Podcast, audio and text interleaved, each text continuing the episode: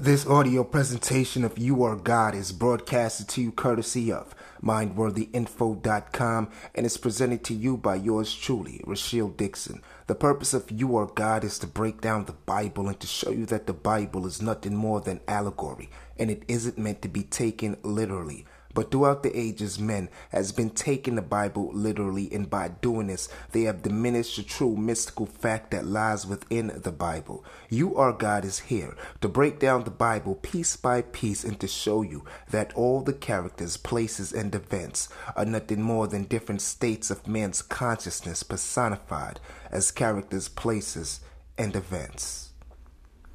Brothers and sisters, I thank you so much for joining me for another installment of You Are God. This is yours truly, Rashiel Dixon. I thank you so much. Please go on over to mindworthyinfo.com and subscribe to the newsletter. It's amazing. And come on over to YouTube and join and subscribe, I should say, to the YouTube channel, Mystical Thinking with Rashiel Dixon. It is filled with teachings. Family, I thank you so much. And today we're going to discuss something briefly. I want to keep this in your mind and I want you to see the power of why you must always be still. Why you must always be still. And when it says be still, it means to be calm, cool, collective, and have control over your mind. Anytime something happens and when a situation prevent when a situation occurs, I should say, where it adds stress to the situation or someone feel like it's out of their hand. What happens now is a ball of worry and they're unable to think straight and they're not still. When you're still in the mind, that means you could think straight. You're relaxed and you don't let the outside world affect you. By doing this, you're building a strong will and this will will keep you going forward. Be still and know that I am God, as said in Psalms 46:10. When you are being still, that means you're not allowing the problems to get to you. You're still and able to just be calm, think, and the stress that you would usually have or someone else would usually have is now gone. It's gone because you don't allow it to build you up and tear you down and bury you underneath the stress because it's not your foundation. You have your own foundation that is basically something that holds you up or it should hold you up and not it shouldn't it should not be the negativity that most will openly embrace. So this is why i come to you today and i tell you why. The importance of being still means the importance of you allowing your mind to see the situation or see the problem and allow you to decipher it properly without adding any worry stress or anything that can jeopardize your happiness your peace means everything. And when you be still, sometimes you have to learn that being calm is the best feeling. Some people will react and get all angry and loud and are ready to be defensive and do all type of things that is not being still. When you're not still, you allow so much negativity to get you and possibly drain you that you forget your ability as a God. And by forgetting that, you now lower yourself to a mere mortal. A mere mortal that will let just the simple or a small amount of stress, a minute amount, worry you. And worry becomes a mental disease because worry is a mental inflammation which spreads throughout the whole body and it will paralyze all initiative and effort. You see that? Worry is a mental disease that spreads through the body. It's a mental inflammation, I should say, and this disease paralyzes all initiative and effort.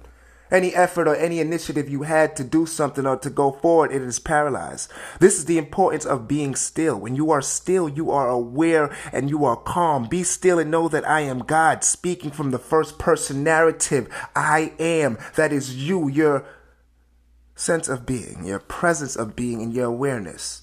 It keeps you still when you are aware of what's going on. Remember, within the stillness is where God creates. Gravity holds down millions and millions of tons of every weight and everything that's on this earth.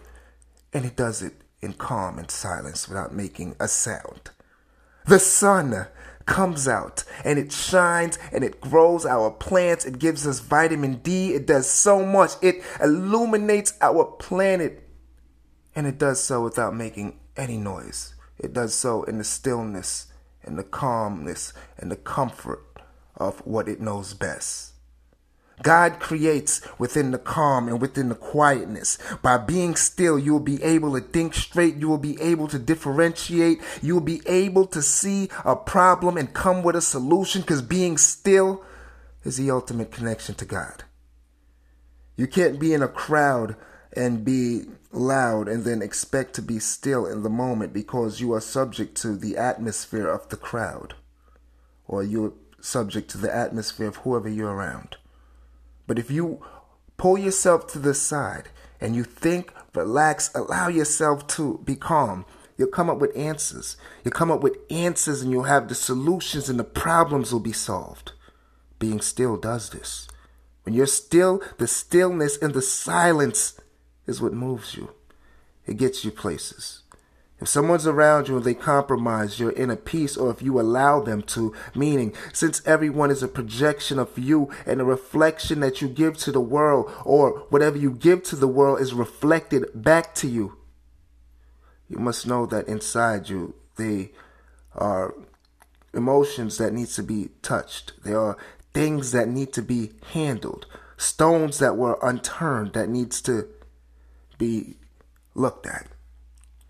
You have to be still.